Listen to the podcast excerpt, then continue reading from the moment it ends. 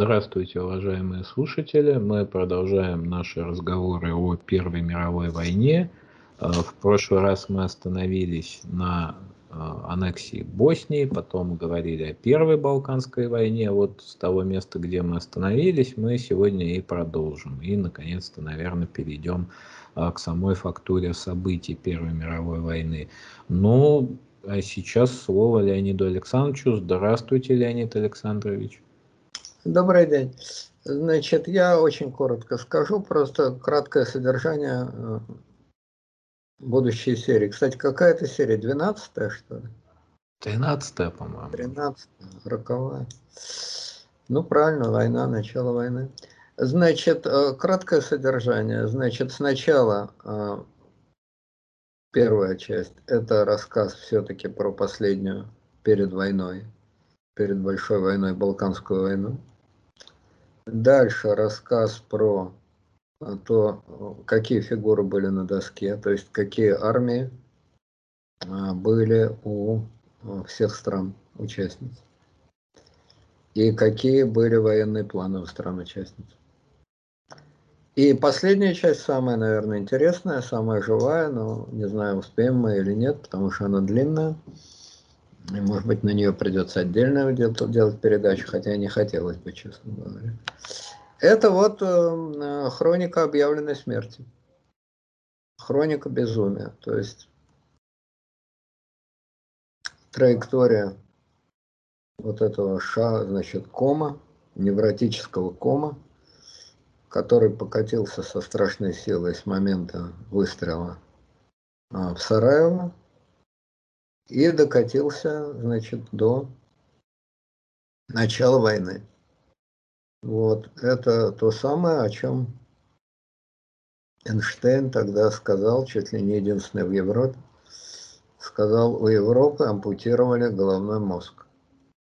Вот, значит, э, историю этой операции, только никто, естественно, в Европе ничего не ампутировал, а историю лоботомии, которую Европа сама с собой сделала, будучи без значит, анестезии и будучи в ясном уме и твердой памяти, это завершение. И я надеюсь, что мы сегодня программу закончим на том, что вот мировая война, о необходимости которой так долго говорили большевики, то есть э, мы с Ибрагимом, совершилась. Да, уважаемые слушатели, мы в прошлый раз остановились на э, Балканских войнах. Я напомню, Первая Балканская война – это э, сентябрь 12 мая 13 года. Такая компактная, скоротечная война. Это э, война, в котором Болгарское царство, Королевство Греция, Сербия и Черногория с одной стороны воевало против Османской империи за ее владение э, на за ее владение в Европе. А, в результате этой войны, э, собственно, Османская империя э, потеряла все свои европейские владения. Вторая Балканская война – это такое логичное продолжение э, первой, только это уже война по принципу вору вора дубинку украл. То есть это война с одной стороны Болгарии, с другой стороны Греции, Черногории, Сербии. А, и тут любопытно то, ну, эта война была 29, с 29 июня по 29 июля, ровно месяц 2013 года. Эта война была... Они делили добычу, как я понимаю. Да, э, за кусок Македонии, за территорию Южной Добруджи. Добруджи это вот кусочек территории между Болгарией и Румынией. То есть это был такой дележ добычи. А политический итог этой войны э, заключался в том, что э, все бенефиты были, сливки были собраны Австро-Венгрией, Германией и, в общем-то, Францией, которая, в чьих интересах была победа Сербии, так как Сербия была ее сателлит. А, а Россия свои позиции немножко потеряла в результате этой войны, хотя все это было не критично. То есть поддержка со стороны больших держав, там, со стороны э, Российской империи и Франции была, так, так скажем, минимальная, то есть Франция, в общем, ничем не поддержала своих союзников.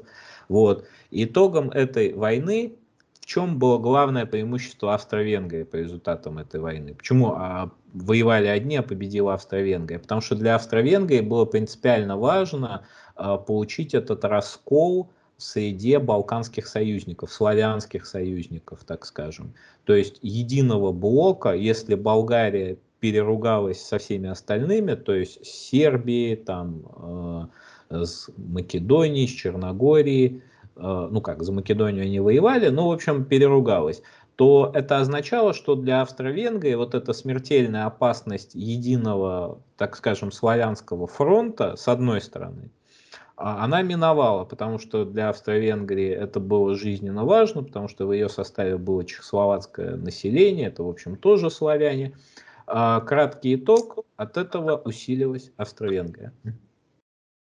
Ну да, я бы только э, добавил вот что, что это показывает вот эта чехарда. Россия создала Болгарию. Россия поддерживала Болгарию в этой войне, в Первой Балканской, во Второй Балканской. В итоге, как известно, в Первую мировую и, кстати, во Вторую мировую Болгария воевала против России, выступила на стороне Первой мировой Австрии Германии, во Второй мировой Германии. Это показывает, значит, чего стоят вот все эти панславянские сантименты, весь этот, значит, э, славизм Данилевского, Достоевского, который еще с Пушкина начался.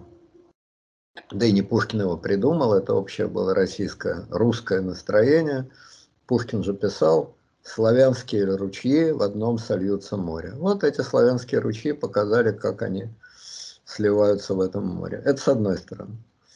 А с другой стороны, значит, э, необыкновенно вот эта вся чехарда, который показывает, что панславянские сантименты, в общем, гроша ломаного не стоят. Но это тоже не стоит уж так говорить, что значит, не, гроша ломаного не стоит. Стоит, потому что Болгария хоть и предала Россию дважды, но реально она не воевала против России. Ни в Первую мировую войну, ни во Вторую мировую войну. Называлась союзником Германии, да, реально ни черта не делала. Ну, с одной стороны, по своей физической слабости и трусости, естественно, воевать с Россией. А с другой стороны, все-таки, ну, не лежала у них душа, у жителей Болгарии, воевать против России. Вот, что, и последний тоже нюанс тут любопытный, о чем Ибрагим сказал, но так немножко свернуто. Значит, что союзники главные Россия и Франция во второй э, Балканской войне оказались по разные стороны потому что Россия поддерживала Болгарию, а Франция поддерживала Сербию, что для нас удивительно. Но поддержка была минимальная, номинальная, чисто трепаческая, ни войск, ни денег, естественно, никто им не давал. Поэтому раскол по линии Сербия-Болгария не стал расколом Антанты. И даже эту Антанту не слишком напряг.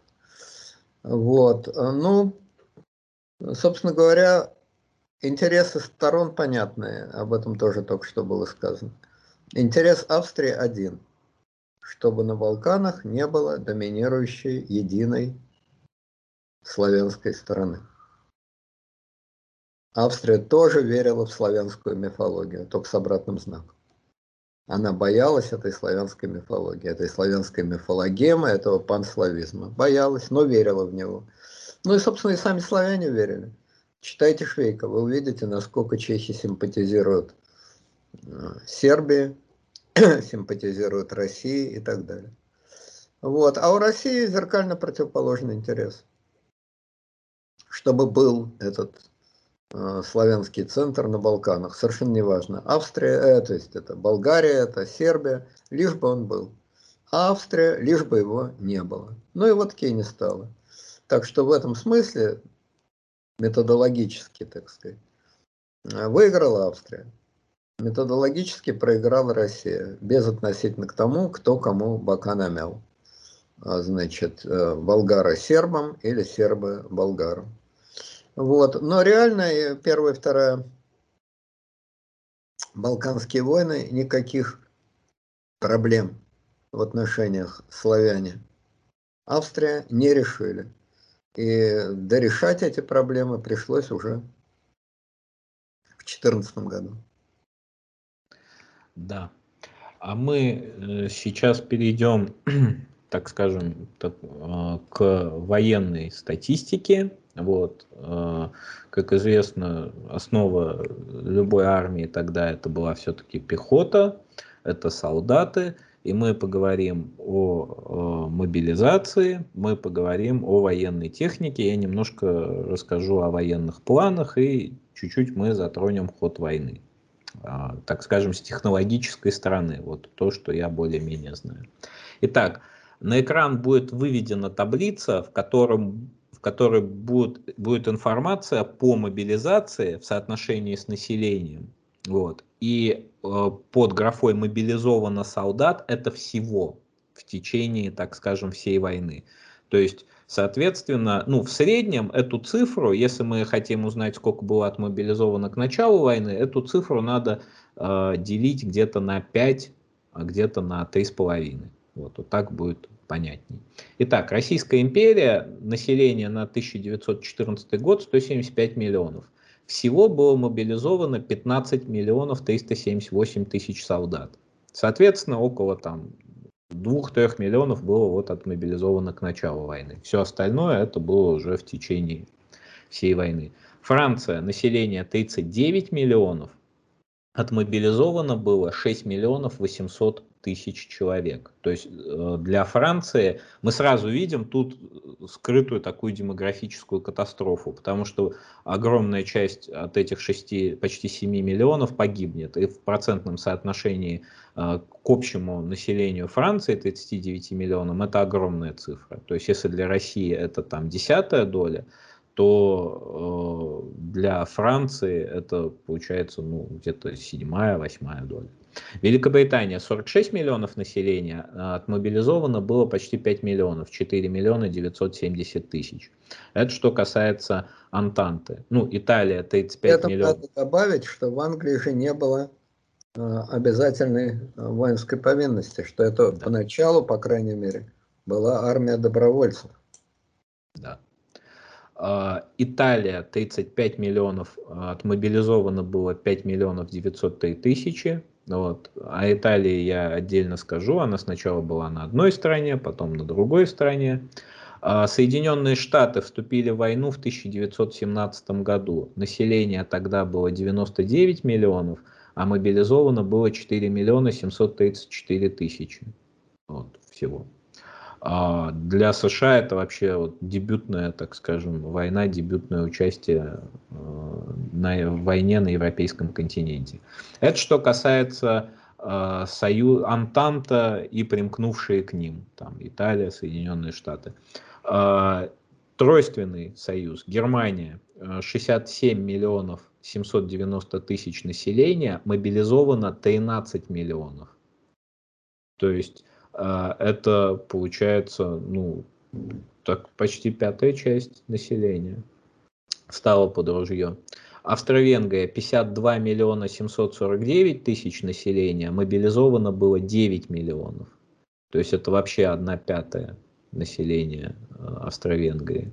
Ну и Болгария 4 миллиона 535 тысяч населения, мобилизовано 685 тысяч человек ну и Османская империя 21 миллион 373 тысячи населения, мобилизовано было 2 миллиона 998 тысяч. А, еще есть а, мобилизация а, из африканских колоний. Вот. То есть африканские колонии Германии, тут цифры нет, есть цифра по погибшим, это 14 тысяч погибших 31 э, тысяча раненых. То есть это вот, так скажем, население колониальной Африки, которое было под контролем э, Германии. Э, во Франции в колониях своих мобилизовано было 1 миллион 394 тысячи, из них погибло 115 тысяч. Ну и, соответственно, ну я бы еще Китай упомянул, то есть в Китае тут такое достаточно анекдотическое соотношение. 441 миллион, почти 442 миллиона населения, мобилизовано 175 тысяч человек. А они с кем воевали-то, простите? Ну, вообще они на стороне Антанты тоже были. Ну да, вот. но по перепугу китайских войск вроде не было в Европе. Ну, если вы вот вспомните э, Василия Ивановича Чапаева, вот, то а, откуда там китайцы-то а, у него служили-то? Это вот с Первой мировой войны их тоже мобилизовывали. Китай И они в Россию пошли. Ну, какая-то часть в Россию пошла. Ну вот что интересно на самом деле, вот то, что вы сейчас сказали.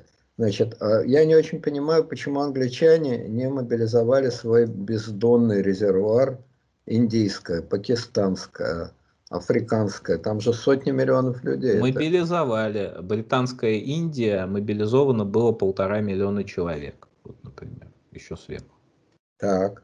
А значит, э, Африка, африканские колонии огромные английские. А вот по Африке, э, ну, тут да.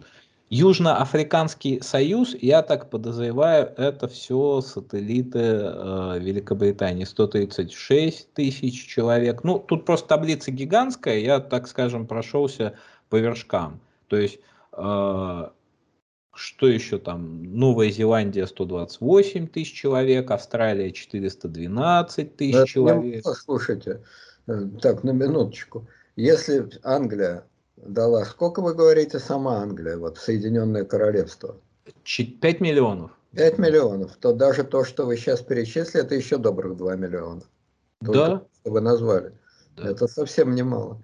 Ну, Я... еще Бельгия полмиллиона выставила человек. Да. Я, например, знаю, что австралийские войска хорошо воевали, это известно. Канадские войска очень неплохо воевали. Они очень выученные, да, были. Да. Так что это не пустячок, это полтора, а то и в два раза увеличивало английскую армию. Потом странно звучит цифра по Турции, 21 миллион. Но простите, у турок же были огромные все-таки.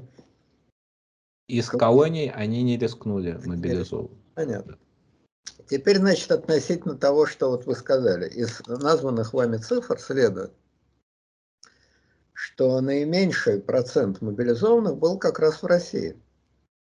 Ну, 175 миллионов населения и 15 миллионов, да. да. Ну, надо иметь в виду, что, э, правда, это небольшая была часть населения России, но все-таки Средняя Азия вообще никого не дала. Ну, в Средней Азии жило немного людей, несколько миллионов человек, она практически никого не дала. И когда в 16 году, значит, э, царское правительство отнюдь не на войну, а просто на работы, на рытье там каналов или укрепление каких-то пыталась мобилизовать население Средней Азии, они восстали. То есть воевать у них храбрости не хватило, а воевать против э, своего правительства у них храбрости достало. Ну ладно. Ну, ленинцы. Ленинцы, да, точно. Вот, видимо, они успели перевести на узбекский и таджикский язык его прокламации. Вот, но что интересно, российская армия, ведь в Европе бытовал такой миф тоже, русский паровой каток. Вот, считалось, что вот эта огромная орда, э, гигантская орда страшных босых э, мужик, бородатых мужиков, значит, э, бросится и просто сметет. Но это, это, как все мифы, это полная, полнейшая чушь. Русская армия по численности была меньше немецкой. Не, не меньше, чуть-чуть больше. Не, не, не, немец... не, не, я не оговорился. Меньше. Почему? Потому что русская армия была удивительно по-идиотски устроена. Надо, у нас этих цифр нет, может быть, у специалистов они есть, но я на глазок скажу.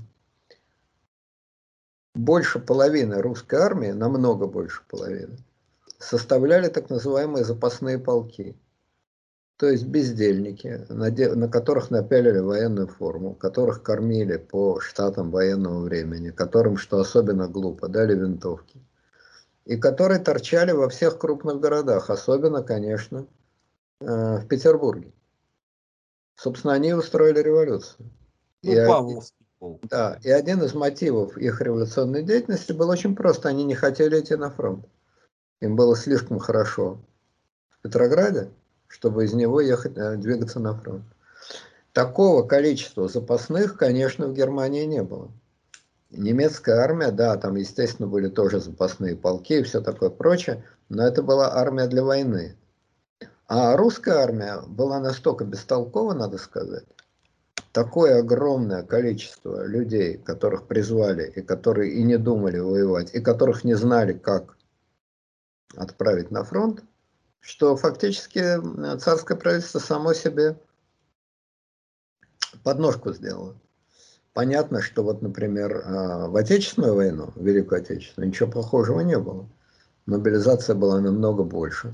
Насколько я понимаю, население а, Советского Союза в Отечественную войну было где-то порядка 250 миллионов человек, то есть где-то раза в полтора больше, чем население Российской империи. А вот армия была, ну, по крайней мере, в два раза больше, а то и в три раза больше. Ну, Но да. Это, да. И при этом все-таки подавляющая часть армии была на фронте или хотя бы в прифронтовой полосе. А всего этого разврата с запасными полками, которые ни черта не делают и, значит, э, околачиваются в тылу, э, такого, конечно, разврата при советской власти не было. Качестве запасных полков была только армия НКВД, которая действительно держала тыл. Ну, и... ну, резервная армия под командованием Буденова была, но на самом деле она поступила примерно так же, как Павловский полк, то есть от нее к ноябрю 41 года остались одни воспоминания. То есть тоже слонялись. Вот у Семена Михайловича была целая резервная армия, про существование которой он просто забыл. Да, нет, ну ладно, мы не будем сейчас значит, углубляться в это, но я просто хочу сказать, что удивительно нелепой была а, а, русская армия 2014 года, в отличие опять-таки от немецкой и французской армии, она огромна, плохо организована, бестолкова, и вот этот вот знаменитый паровой каток, это не более чем миф, которым европейцы пугали друг друга. Вот, это что касается армии. И еще одно соображение, мне кажется, принципиально важное. Дело вот в чем. А, Все-таки, э, да, э, в войне э, до Первой мировой войны, до Первой мировой войны, решающую роль в войне играла действительно численность войск и к тому же численность кавалерии, конечно. Первая мировая война, это была, как мне кажется, я небольшой специалист, но это просто от здравого смысла была действительно первой в истории войной, ход которой в значительной степени определяла, определяли быстрые изменения в технике. Очень быстрые. Потому что впервые появились пулеметы, бронеавтомобили, броневики, танки, бронепоезда и военная авиация. Ну, а про военно-морской флот и говорить нечего. Таких быстрых изменений в военной технике до этого история не знала. Военная техника была, конечно, всегда передовой по сравнению с мирной гражданской техникой, но менялась она медленно. И поэтому, значит, э, военные были главными, а оружейники были на вторых ролях. В Первую мировую войну это соотношение сильно поменялось. Расскажу об этом. Сейчас, я понимаю, я просто как прям предисловие. На первый план как раз э, стали выходить оружейники. Но сейчас современная армия – это просто анекдот. Это ряженые болванчики типа Шойгу, которые бренчат своими дурацкими погремухами, а реально они вообще никто и звать их никак. Вся нынешняя армия зависит на 100% от ученых, от ВПК и так далее, и так далее. Это просто статисты, статисты э, в том спектакле, э, сценарий которого пишут гражданские лица, военные, промышленники и так далее. Но э, в Первой мировой войне вот эта великая перемена, великий разворот армии от самодостаточной, для которой оружейники просто исполнители, к совершенно другой истории, когда оружейники-то и есть главные, а армия это просто не более чем подопытные животные, подопытные кролики для военной техники, хотя подопытные кролики обвешанные медальками, такие, значит, родовитые подопытные кролики. Вот, как, значит, э, собаки родовитые на собачьих выставках. Вот, этот гигантский разворот, он начался в 2014 году. Вот это предисловие, после которого, я надеюсь, вы подробнее это расскажете и про военные планы сторон. Да, ну я сначала про бюджеты, потом про технику. А, я возьму два разных периода, чтобы было показательно. Это период воен... ну, это военные расходы в 1897 году и военные расходы к 1913 году. А, военные расходы в 1897 году в миллионах фунтов стерлингов. Один фунт стерлингов того времени это 10 золотых рублей или 5 тогдашних долларов. Для пояснения, один тогдашний доллар, то есть конца 19 века, э, это больше, чем 100 современных долларов. Ну и, соответственно, больше, чем 7 э, тысяч рублей, то есть где-то примерно 8 тысяч рублей. Вот это один доллар того времени. А один фунт – это значит 80 тысяч современных рублей, ну, можно считать даже грубо 100 тысяч современных рублей. Вот что такое ну, один фунт э, конца 19 века. Да, а, в 1897 году в Великобритании были военные расходы 40 миллионов фунтов, а в 1000, к 1913 71 миллион фунтов. Почти 72 миллиона, 71,9. У Франции в 1898 году было 37 миллионов фунтов стерлингов военные расходы в год, а к 1913 53. У России были военные расходы 35,6 миллионов фунтов стерлингов в 1898, к 1913 76,4 миллиона. У Германии расходы военные были 32,8 миллионов фунтов стерлингов в 1898, в 1913 70 и 70,8, ну почти 71. А у Австро-Венгрии 16 и 25,5, то есть 16 в 1898, 25,5 в 1913 и у Италии 13,5 и 25,9. То есть австро-венгерская армия, она снабжалась примерно так же, как итальянская армия. Вот. Конечно, было бы интересно перевести в современные деньги, я еще раз говорю, грубо помножив на 100 тысяч и сравнить с современными военными бюджетами России. Вы говорите, что значит, в 2013 году военный бюджет России был около 70 миллионов фунтов. 72, да. да 72. Ну, допустим, помножим, значит, на 100 тысяч, это, это, значит, 7 триллионов рублей примерно. Да. 7 триллионов рублей. Интересно, а какой сейчас военный бюджет России? Просто любопытно. Ну, это... во... высшая точка военного бюджета, я запомню, 2017 год, 29% от всего бюджета, это расходы на армию э, составляли. А в деньгах? В деньгах, ну, сколько в среднем бюджет России там триллионов получается.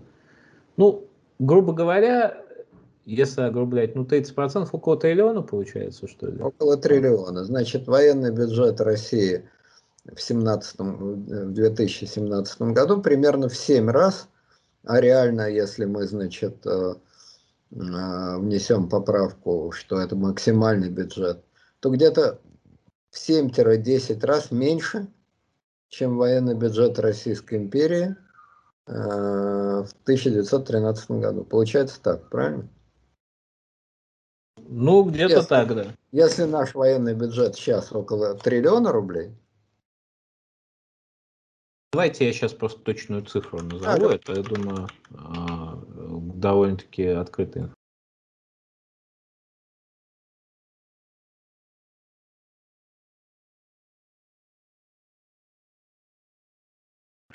Вот смотрим. 1,75 в 2010 году был э, написано 1,93, короче, в 2020. Триллион. Да, 2 триллиона. 2 триллиона, а тогда было около 7 триллионов. Значит, в три раза, в три раза меньше. При этом надо иметь в виду, что тогда соответственно, стоимость вооружений была все-таки намного меньше, они же понятия не имели ни об одном виде современных вооружений. Правда, армия сейчас, конечно, гораздо меньше, чем русская армия, ну просто во много раз меньше, даже срав... я имею в виду русскую армию мирного времени. Вот. Но главное, как я понимаю, что в России была, как и во всех странах Европы, огромная программа перевооружений, которой да. сейчас, конечно, нигде нет. А, смотрите, у нас будет несколько ключевых параметров. Вот. Первый параметр – это скорость мобилизации. А, поскольку вообще вокруг параметра скорость мобилизации будет идти вся логика ну, вся логика планирования, во всяком случае. В реальности все пойдет к чертям, это вот такой спойлер, то есть все планы в мусор.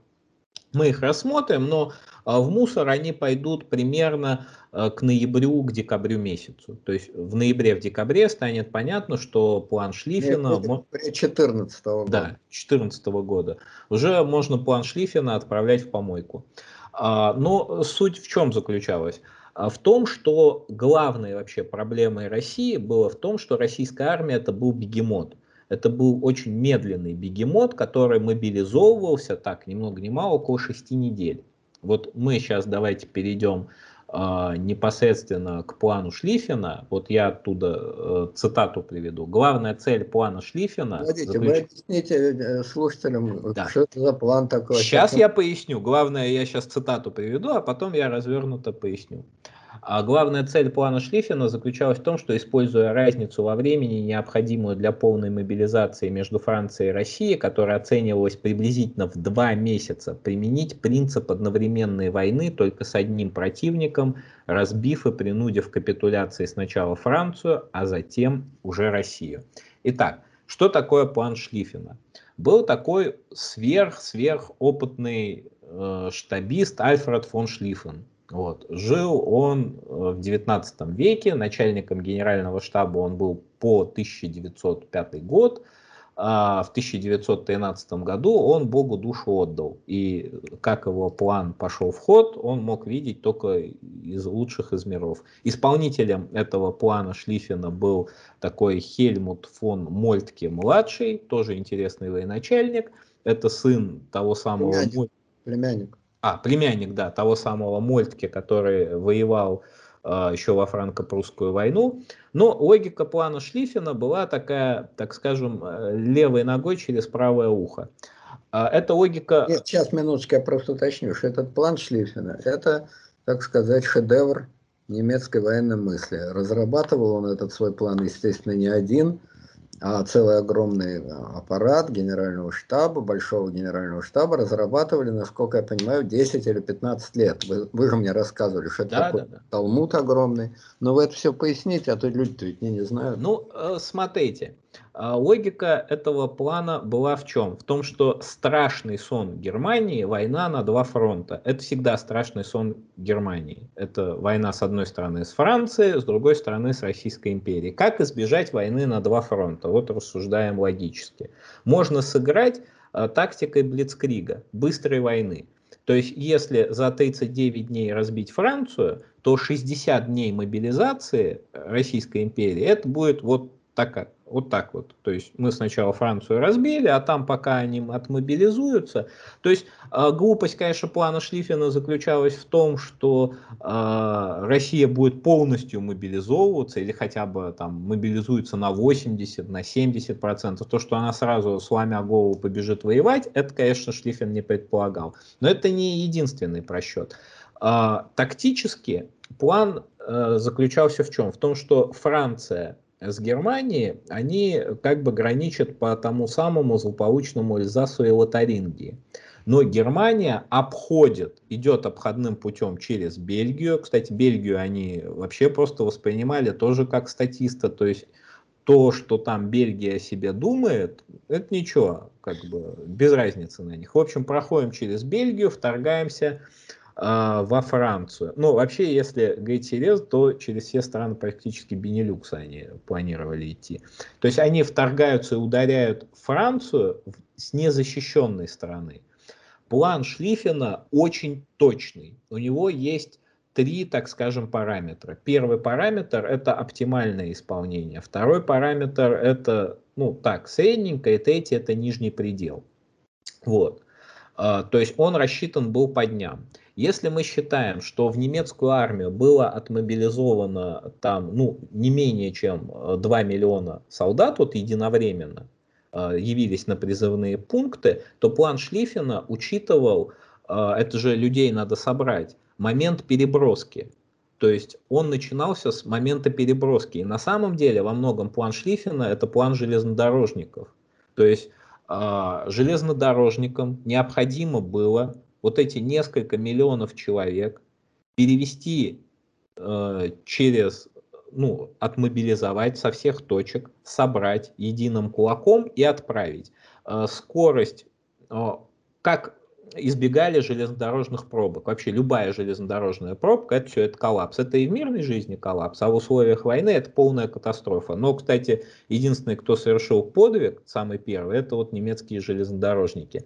Они э, отправляли, должны были отправлять составы через каждые 4 минуты 35 секунд, что ли, вот примерно вот так. Причем, а, если они тормозили хотя бы там на 10, 20, 30 секунд, то это было чревато тем, что это же копилось, такой накопительный эффект был, и в какой-то определенный момент один состав как бы просто уперся был во второй. Но состав должен был идти четко за составом со скоростью там, по-моему, 18 или 19 километров в час он шел. То есть э, с этим справились. Хорошо. А, добрались до Бельгии, вторглись в Бельгию. Вторглись в Бельгию, одна маленькая неувязочка, как бы Бельгию спросить забыли. Вот. И даже, в принципе, вторжение в Бельгию шло еще по среднему плану. Оптимального уровня они никогда не достигали в исполнении этого плана, но по среднему шли. Уже после Бельгии преодолели вот границу Бельгии, так называемая битва при Льеже, э, она шла по нижнему пределу графика. То есть, по-моему, на 12 день они выйти должны были, а оптимальный подразумевал, что они там вроде на 9 выйдут, а средний, что 10, 11, 12 это уже нижний порог был. Я к чему это все рассказываю? О том, что такое план Шлиффена. План Шлиффена это предельно точная штука, вот как механизм. И он подразумевает, как бы, это по сути очень такой математический план. Все посчитано копейка в копейку, миллиметр в миллиметр. Если э, придерживаться железобетонного вот этого плана, то все будет круто. Но все круто не вышло. И все круто не вышло сразу по большому количеству причин. Во-первых, э, тот скачок, который произошел э, там за 5-7 лет военной техники, он просто потрясал воображение.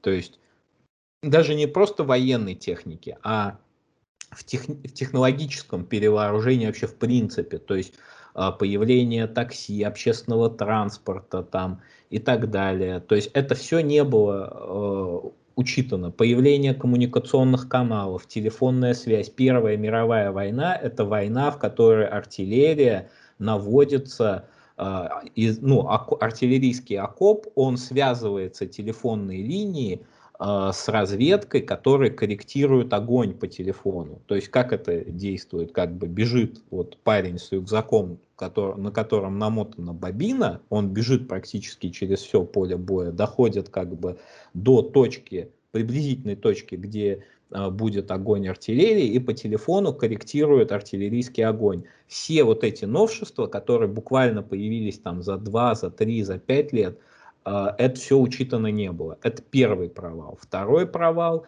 – это то, что сделала Россия.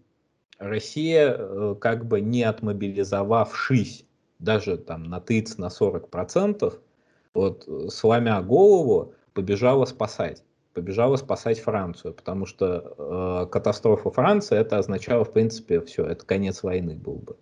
Вот, это второй момент. И третий момент, это уже такая глупость политическая, почему-то надеялись, что Великобритания умоет руки. Вот, вот это три фактора, которые план Шлиффена не учитывал. Вот. Четвертый момент, это вот э, Мольтке, Мольтке младший это вот человек, которому вот в отличие от Гамлета тень его э, отца Шлиффена не пришла и по голове не дала. Почему? Потому что сам Мольтке начал от, отходить в процессе войны от вот этого плана. То есть э, он, когда все удачно сложилось вот этой с моментом мобилизации, Мольтке почесал репу и подумал, а может быть часть войск оставим вот, ну, на границе там, вот той границе, где Эльзас и Лотарингия. Вот если бы Шлиффен, конечно, пришел с того света, он дал бы ему леща и сказал бы, идиот, Мольтке, зачем тебе этот долбанный Эльзас и Лотарингия? Если вы берете Париж, как бы, то э, забрать обратно Эльзас и Лотарингию, это как бы ничего не стоит. То есть это, по сути, вот в шахматной конфигурации это жертва фигуры.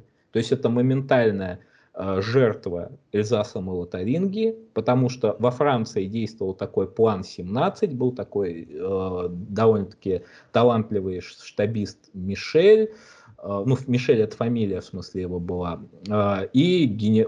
сверхопытный генерал Жофер. Вот. А генерал Жофер, он как бы не мудрствуя лукаво, не придумывал вот все эти планы как бы левой ногой через правое ухо.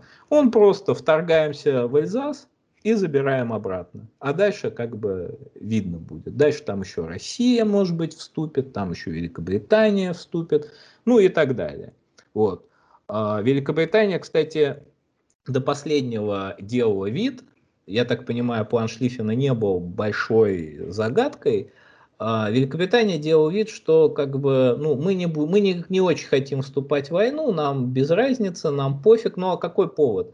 А, повод был такой, что а, Германия поначалу пыталась договориться с Бельгией.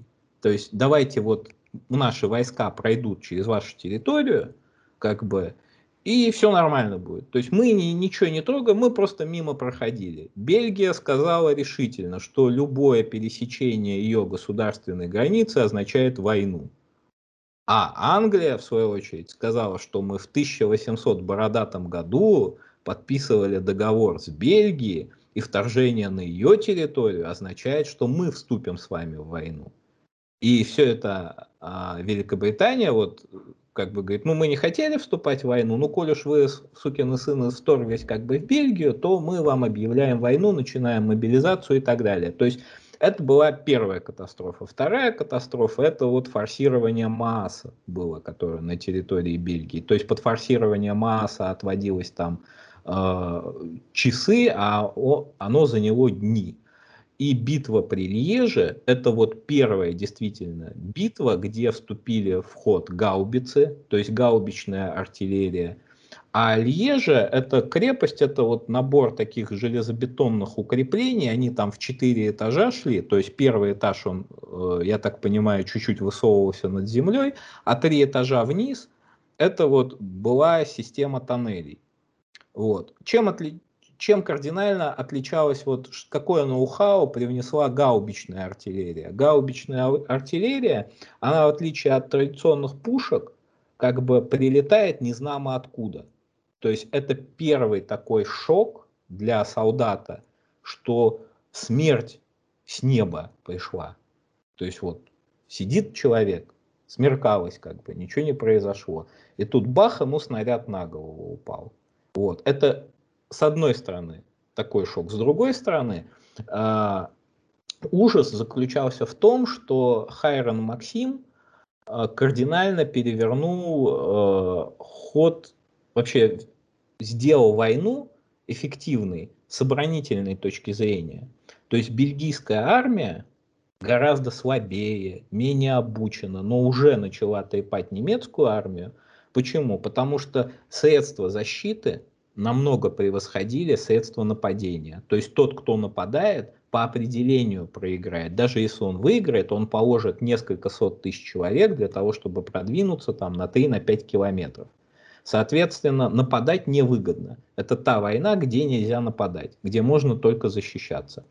А, пулемет Максима, это вот технологическое ноу-хау, в принципе сопоставимое с гаубичной артиллерией, как бы традиционные вот эти пулеметы, метрольезы, у них была ручная перезарядка. Собственно, американский инженер, вот Максим, немецкого, я так понимаю, происхождения, вот тут точно не знаю, он просто решил использовать энергию отдачи для перезарядки. И получилось первый автоматический, первый автоматический пулемет. Он кардинально отличался от метрольез. И что это означало? Это означало, что ну, одна пуля из Максима разрывает человека ну, на куски, то есть ну, просто отваливаются куски от человека. А эта штука, по-моему, 60, что ли, пуль в минуту. В общем, по, по две пули в секунду. В общем, какая-то такая бешеная, безумная скорострельность. Ну, к слову говоря, этой скорострельностью тоже не особо сильно пользовались, потому что его клинить начинало. Там у него очень неудачная система охлаждения была, его в какой-то момент заклинивало. Ну, стреляли короткими очередями, но это был ужас. То есть первый ужас – это смерть с неба. Второй ужас – это то, что летит град, который разрывает человека на куски. И все вот это казалось бы, в этот момент нужно было подписывать перемирие и идти как бы отдыхать. Никакой войны, ну, всякая война была бы самоубийством. Но тем не менее война продолжилась. Война продолжилась, и кампания 2014 года, вот я уже в принципе начал о ней вот рассказывать в контексте плана Шлиффена, а что это все, что происходит со стороны Германии, там, нападающей на Францию. Что же происходит в родном отечестве? А Россия, а, очертя голову, бросилась спасать Францию. А, и первое, кстати, столкновение, это, по-моему, под Гумбинином оно вроде было, да, Россия там э, не встретила, ну, Россия выставила две армии, армия Самсонова, армия Рененкамфа, это было тоже гениальный тактический ход, отправить в бой двух командиров, которые друг друга терпеть не могут. То есть они действовали абсолютно не связанно, вот. И в итоге в Мазурских э, лесах, конечном итоге, э, обе армии были разбиты. Это вот сражение. Блин, так мы далековато вторглись глубоко слишком. Ну, мне только дайте волю. Ага. Я понимаю. Э, я хочу несколько ремарок. Я вам большой кусок, значит, позволил глубоко вторгнуться, но две ремарки. Первая ремарка, я прошу прощения, как всегда, напортачил. Значит, я пока вы говорили, еще провел несложные вычисления с деньгами, когда вот я соотносил военные бюджеты. Если один э, фунт, это условно, значит, 5 долларов, а 1 доллар тогдашний – это 100 современных долларов, то один тогдашний фунт – это 500 долларов. Легко понять, что 500 долларов – это никак не 100 тысяч рублей, а 35-40 тысяч рублей. Я исходил из того, почему-то, что это 100 тысяч современных рублей. Короче говоря, если кому любопытно, то все подсчеты, которые мы делали, надо пересчитать, и тогда выясняется более интересная вещь, что нынешние военные расходы, по крайней мере военные расходы России, они приблизительно равны при пересчете военным расходам России в 2013 году. Такой вот любопытный факт. Отнюдь не э, в 3-4 раза меньше, а если меньше, то максимум на, ну, на 20%, на 30%, но отнюдь не э, в 3-4 раза меньше. Это первое, но это так в сторону. А второе, значит, насчет плана Шлиффена. Но мне кажется, что вы все-таки как-то немножко так э, графа Шлиффена дурачком таким выставили. Да и Мольтке тоже. Я Мольтке выставил, да. Ну, он да. действительно отошел от него. А, Эльзас. Ведь дело было не в том, что Мольтке держался за этот Эльзас. Дело, как я понимаю, в другом. Если французы наносят сильный удар по Эльзасу, а Эльзас был не защищен, там крепостей не было, и проходят сквозь Эльзас, как нож через масло, то они вторгаются в самую середину Германии, а конкретно – французская армия в течение нескольких дней может ворваться в Рур, в Рурскую область, а это сердце военно-промышленного комплекса Германии. Это, во-первых, психологическая катастрофа для Германии, но это и военная катастрофа, потому что Рур – это то место, где делаются основные немецкие вооружения, и захват Рура означал бы для Германии катастрофу. Поэтому я просто к тому это говорю. Шлиффен это тоже все, естественно, понимал. Тоже это очевидные вещи. Но я это просто к тому, насколько точен с одной стороны и авантюристичен с другой стороны был план Шлиффена. Действительно, вы правы. Это план, построенный на точнейшем расчете с одной стороны и на абсолютных соплях с другой стороны. То есть на резонный вопрос Э, графа Мольтке. Что ж будет, если французы ворвутся в Рур, граф Шлиффен отвечал, ничего не будет, мы успеем до этого взять Париж. То есть это вот такая предельная авантюра, это прецизионные расчеты. Буквально... 42 дня полной капитуляции отводилось, 39 дней на взятие Парижа. Вот. Значит, да, черт с ними, пусть французы врываются в Рур, мы их удержим. Наша задача вот по секундам, по часам, по минутам взять Париж и одержать окончательную победу в войне. И тогда французская армия все равно будет обезглавлена. То есть план Шлиффена, это вот, э, как вы помните, в «Войне и мире» там э, Толстой э, по-русски так пародирует немцев и говорит, что вот, значит, немецкие планы. Первая колонна марширует, вторая колонна марширует, третья колонна марширует. Это и есть план Шлиффена, доведенный до, значит, абсурда. Предельно точный расчет на предельно хлипких основаниях. Да, мы готовы рисковать всем. Мы готовы рисковать тем, что французы ворвутся в сердце Германии, но мы не можем размазывать войска, наш бронированный кулак любой ценой должен пробиться в Париж. Вот. Это вот, да, вот, вот так она строится, эта самая э, военно-авантюристическая наука. Вот, это вот второе уточнение. И третье уточнение про Россию. Конечно, Шлиффен прекрасно понимал, что русские могут нанести частичный удар, не дожидаясь окончательной мобилизации. Он это понимал, но он просто считал, Э, что этот удар, поскольку русская армия будет в половинном или там не в половинном, а в четвертном составе, удар будет незначительный и существенно планы не изменит. Опять На же, него хватит Австро-Венгрии. Да. Опять же, плевать на все. Главное, это за кратчайшие сроки концентрированным ударом разбить Францию, а затем обрушиться на Россию. Кстати, Гитлер э, блестяще реализовал план Шлиффена. У него было несколько месяцев для того, чтобы разбить Францию, он это сделал. И после этого у него была возможность всеми силами обрушиться на Россию. Почему это не получилось, это уже другая история. Да, только не совсем, наверное, Гитлер, это Манштейн все-таки. Ну, неважно. Немецкий военный гений уже не в лице Шлиффена и Мольтке, а в лице там Манштейна, Гудериана и так далее, и так далее. Вот, это вот э, просто уточнение к вопросу о... Но это немецкие военные планы, но были же военные планы все-таки пусть менее разработанные, пусть менее детальные, но они были и у России, и у Франции. Да, вообще вся э, в России действовала программа перевооружения. Программа перевооружения подразумевала, что это была очень амбициозная задача, но а, мобилизация должна была сокращена а, с 60 дней, то есть практически там ну, с двух месяцев, до 26 что ли дней или там 24 дней. То есть, это гигантское а, железнодорожное строительство, как это неслыханное просто. Да, это и железнодорожное строительство. Вообще, если вот я тут сошлюсь, такая любопытная деталь. А, если вы посмотрите статистику строительства железных дорог, то в годы первой пятилетки, по-моему, в четыре раза железных дорог меньше построили, чем э, при царе-батюшке Николае II. То есть... Э, Видите, то... За какой срок при Николае? Николай правил 23 года. За один год.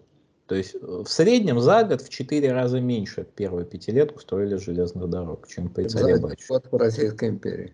Да, то есть э, фактически столько, сколько строили железных дорог в пятилетку, вот в Российской империи почти за год справлялись с этим. Вот, то есть это по существу... как, кстати, техника была самая примитивная. Ну, в первую пятилетку она тоже была не на высоте. Ну, хорошо, но в четыре раза, что ж, людей так много бросали на это строительство? Ну, во-первых, это строил частный бизнес. Ну, вот это да, вот это, конечно. Вот. А он может работать быстрее и эффективнее. Ну, вот это, конечно. Да, за сверхприбыли. Это первый момент. А, второй момент, то, что э, вообще вот какого-то единого, логичного плана ведения войны, его ведь не было. В то России? Есть, да. А, то есть, что е, за что вообще платили российским генштабистам, а армию тогда возглавил великий князь Николай Николаевич, то есть Николай Николаевич это был вообще стратег, как бы, ну, что-то в районе Климент Ефремовича, вот. А, ну, кстати, Николай II, который его сменил, чуть-чуть получше был в том смысле, что он был более безучастен, ну, там генерал Алексеев на себя взял э, всю вот эту штабную работу. То есть какого-либо разумного плана ведения войны России, во всяком случае, я его не прочитал. Вот план Шлиффена я зашел, я нашел, как бы все, все логично. Вот я выведу, может быть, карту, если вы сможете что-то разглядеть. Там по точечкам выделено, как вот они собираются идти. Вот. А в России такого как такового плана не было. Конечно, глуп говорить, что вообще никакого плана ведения войны не было, но все-таки такой штабной качественной работы проведено не было. Да, в России главный вообще упор шел на артиллерию. Вот. То есть э, Абуховский завод сотрудничал с фирмой Круп, того самого магната Крупа, и он очень активно участвовал как бы в построении артиллерии. То есть э, это с одной стороны. Как бы технологически это все было. С другой стороны, э, война, Первая мировая начавшись, для России это была катастрофическая э, ситуация вот с логистикой. То есть патроны приходили не того калибра, снаряды не для тех пушек, там и так далее. То есть э, немецкая артиллерия э, за день в среднем делала там 30 залпов, российская артиллерия э, полтора. Вот такое соотношение. Это война уже гаубичной артиллерии.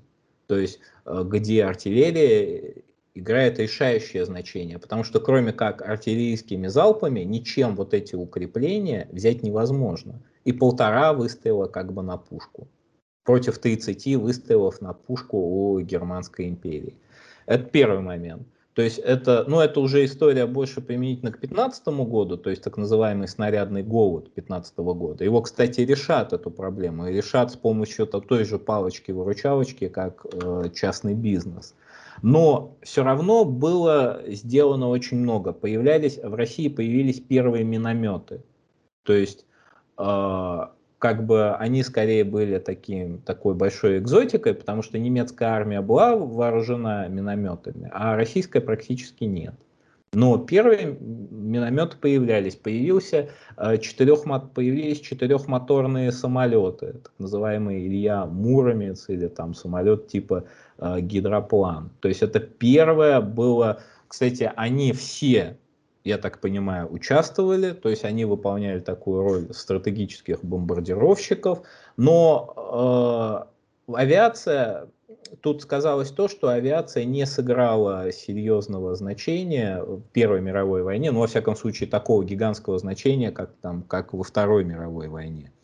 Э, у Германии, к слову говоря, было вот, появились первые огнеметные расчеты, то есть в 1901 году вот немецкий инженер э, Рихард Фиглер, э, он запатентовал изобретение огнемета. То есть это вообще страшная штука против пехоты. Огнеметный расчет, он состоял из двух человек, то есть один, получается, э, вел сам огнемет, то есть прицеливался из самой пушки, а второй таскал канистру с горючим.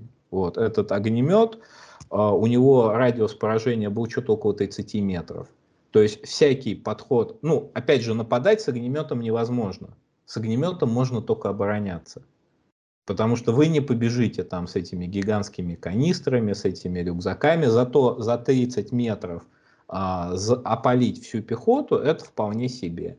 А, широкое применение, там миллионами метров а, производили колючую проволоку почти во всех странах, в том числе, кстати, и в России. Колючая проволока, она, ну тут она, кстати, сыграла во многом э, колючая проволока предопределила и позиционную войну и не позволила ни одной стране быть выбитой почти моментально, потому что наступление э, как бы конной армии же, а конница она не может пересечь колючую проволоку. Вот лошадка для нее это никак. То есть эти миллионы э, километров колючей проволоки, они во многом очень сильно спасли почти всех, и я так понимаю, в особенности э, Россию. Э, еще такой момент, что очень серьезную роль сыграло как бы открытие нитроглицерина и пироксилина. То есть нитроглицерин и пироксилин, они, я так понимаю, дают гашение огню, то есть э, при выстреле непонятно откуда это прилетает. И самая э, главная история – это то, что смерть в Первой мировой войне, она предельно внезапная. То есть вот человек стоял-стоял, хоп, его нету. И это безумно пугало, это очень сильно влияло на психику солдат. Это предопределило вот то, что вы говорите, там и дезертирство, и отсидки в тылу. Кстати, как таковое дезертирство, оно как было устроено? А, основная масса солдат, она находилась в так называемом поиске своей, своей роты. То есть они все искали свою роту. То есть они слонялись, их ловили как бы, и говорили, ну я вот ищу свою роту, что я могу поделать, вот такой я тупой, простите. Ну еще имели место самострелы начались, кстати, с самого 14 года, вот первая разбитая армия там Самсонова и Раненкамфа, Самсонов застрелился, вот. Это вот э, первое дезертирство пошло, первые вообще социальный кризис, то есть это практически сразу отразилось на мирной жизни. В июле 2014 года еще война-то как таковая не началась, война началась как бы с августа, 1 августа а, формально, но в июле уже были а, забастовки, забастовки на нефти. Нет, это мы опять, опять, значит, в кавалерийской атаке далеко умчались. Но я вам колючую проволоку, я вам колючую проволоку поставлю, значит. Значит, а, я просто хочу сказать следующее. Это интересно, то, что вы рассказываете. Невольно, конечно, возникает полнейшая аналогия опять с Великой Отечественной войной. Вот вам, с одной стороны, детально разработанный план Шлиффена, то есть план Барбаросса, детально продуманный, детально проработанный, да, спекулятивный, да, фантастический, да, Э, не реализован, это другой вопрос, но он есть. А с другой стороны, экспромты, эксперименты, э, значит, наброски, как вот Жуков там выражался, значит, соображения к стратегическому развертыванию. По-видимому, это вот э, такая, ну, особенность, такая структура, такой там, я не знаю, дискурс, такие скрепы немецкие и российские. Что лучше? Ну, трудно сказать. С одной стороны, эти детально проработанные огромные планы, которые всегда колос на глиняных ногах, но от которых невозможно отступить. Они уже по своей логике тащат армию. Их очень трудно пересматривать, в особенности, конечно, план Шлиффена, да и Барбаросса тоже. Вот. А с другой стороны, русская авось и вот это отсутствие любых планов – и, значит, э, на скорую нитку сшивать тоже вроде плохо.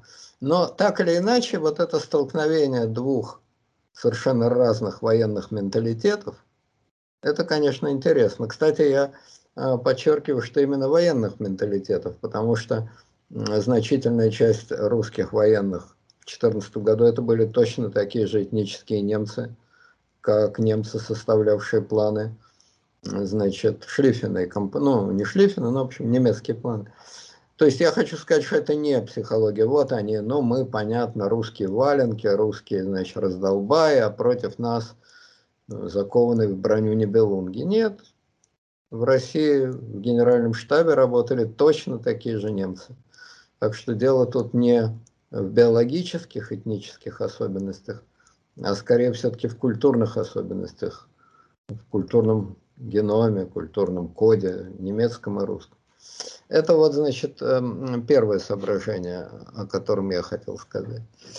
А насчет того, как там было с дезертирством и прочим, ну, читайте Швейка, как он, значит, э, анабазис Швейка, как он месяц искал свою часть, кружил вокруг Будеевец. Но это мы еще, опять-таки, обсудим. Главная вообще революция, она произошла на флоте, то есть э, это появление дредноутов. Я попробую вот своим безграмотным языком как бы объяснить логику. Э, дело в том, что э, дредноут вот на военном корабле у нее есть несколько решающих параметров. Первое это там пушки главного, какие пушки главного калибра, какие там второстепенного и так далее. Это вот первая группа параметров. Вторая группа параметров это двигатель, то есть то, как корабль ходит, с какой скоростью он ходит.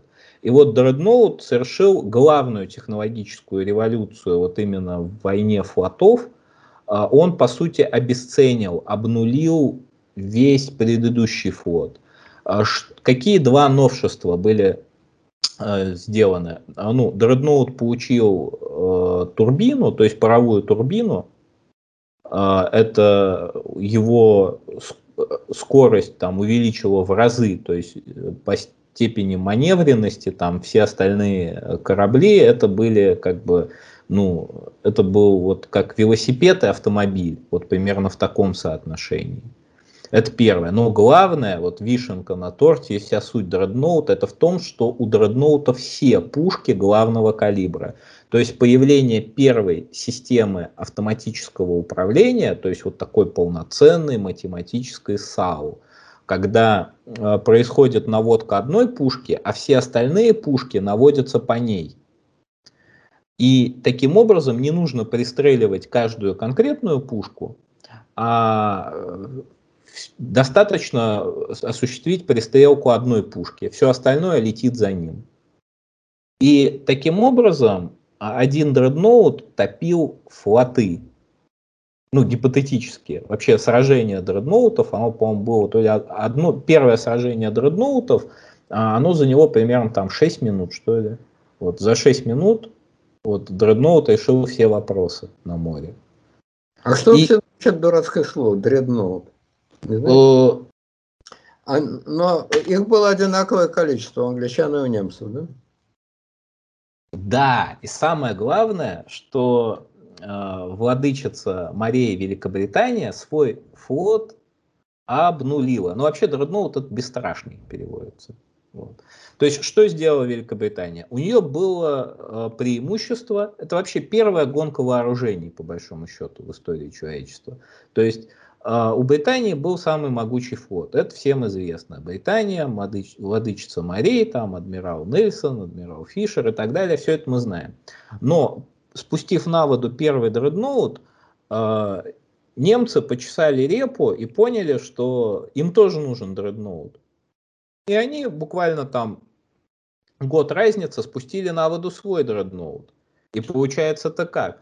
Что весь остальной флот обнуляется, поскольку на него хватает одного дредноута, а по дредноутам-то счет 1-1.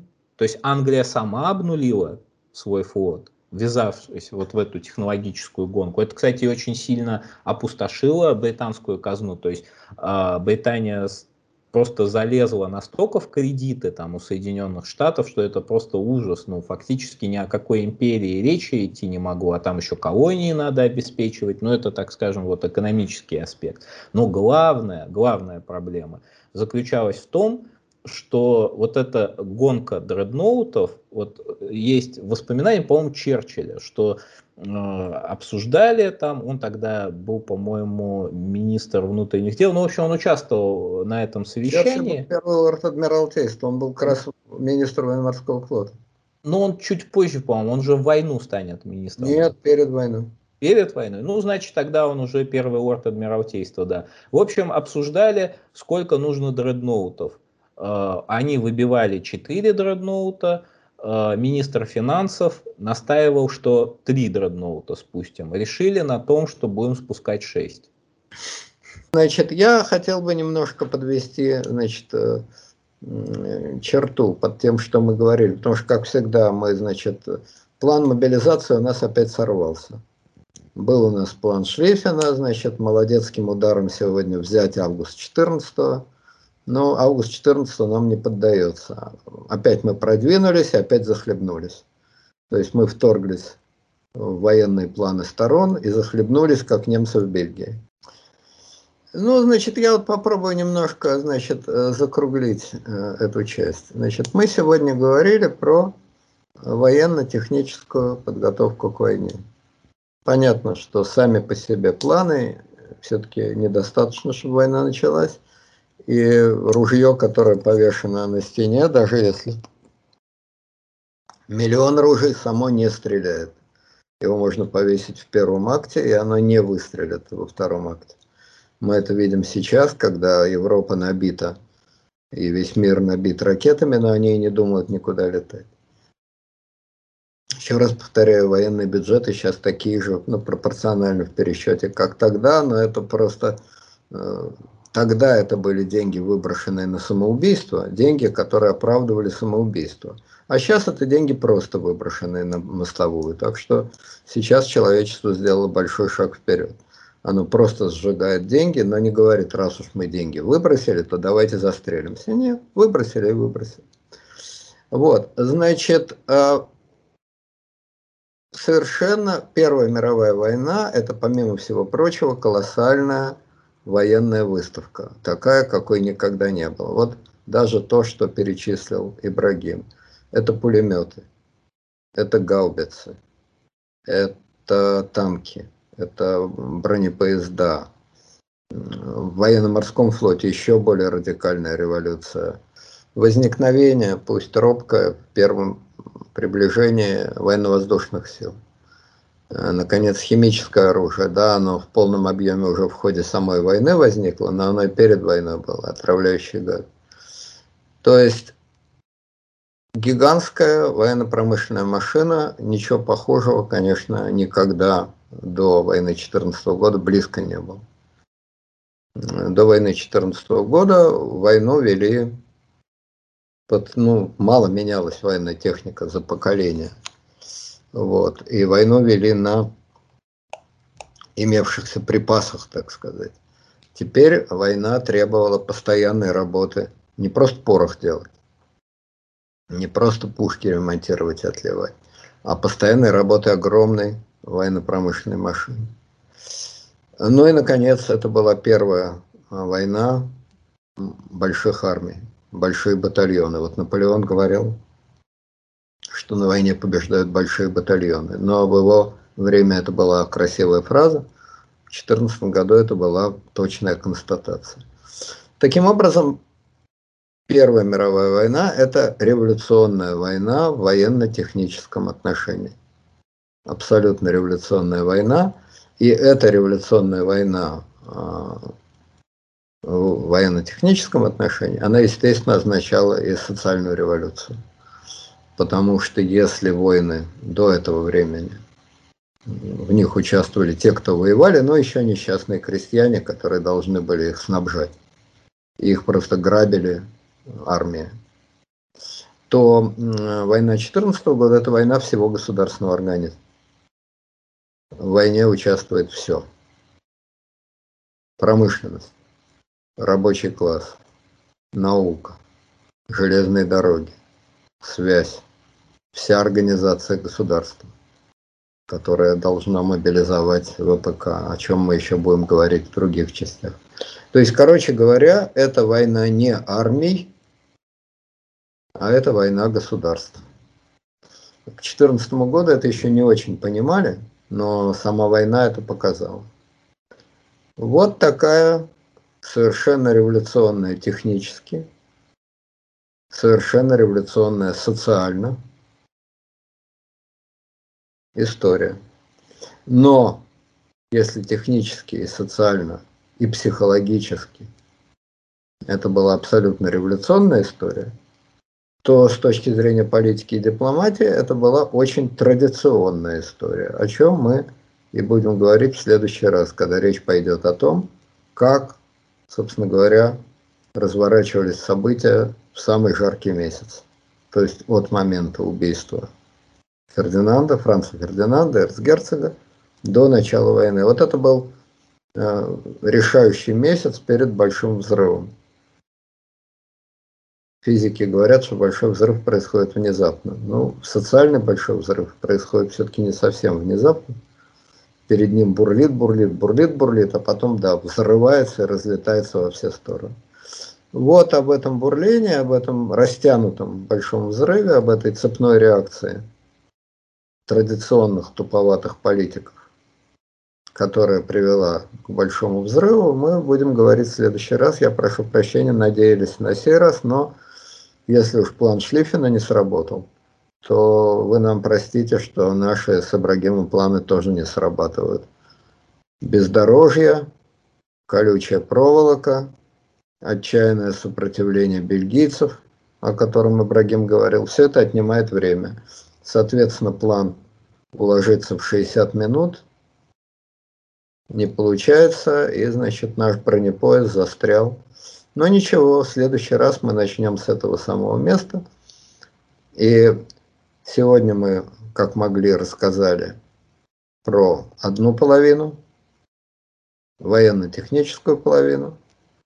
А в следующий раз расскажем о политико-психологической половине, предваряя разговор, скажу, что да, это политико-психологическая половина на десятки лет отстала от военно-технической. Вот если сейчас отставание психологии Путина от современной техники это где-то 100-200 лет, то, значит, э, ну, Путина и всех компаний, это где-то 100-200 лет, или просто со времен Киевской Руси, которую он так любит, черт знает, то в 2014 году отставание э, было где-то 50 лет. То есть политики психологически застряли в том же времени, в котором, значит, и сейчас вот они пребывают, очень мало изменились.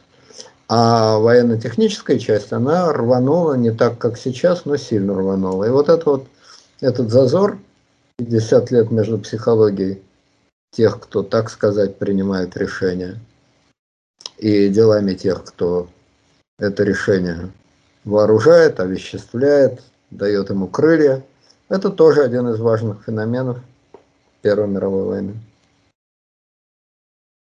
Да, уважаемые слушатели, к следующему выпуску у нас появится, как говорил первый лорд Адмиралтейства сэр Уинстон, коробка на гусеничной тяге, которая это все пересечет. Вот мы Леониду Александровичу дадим эту большую коробку, и он уже спокойно будет кататься по политикам. Я имею в виду... Нет, не только я, я надеюсь, мы вдвоем будем, потому что я один тут. Да, вот. А вы да, я сразу еще скажу такой момент. Да, возможно, знаете, я не военный историк, опять же, я все-таки по образованию немножко совсем капельку инженер, и я это понял, так скажем, э, так как я рассказывал так, как понял я. Вот. Если есть технические специалисты, еще лучше военные историки, еще лучше сами военные, они, конечно, поправят, они нас обязательно все смотрят, я это просто знаю. Вот. Но не судите, пожалуйста, строго. Вот. Я рассказывал, как я понял. Вот. Подписывайтесь на канал, ставьте лайки, дизлайки, отписывайтесь, если наше объяснение совсем вас не устраивает. А в целом все как обычно. До следующего раза. Всего доброго. До свидания. Да, пока. Счастливо.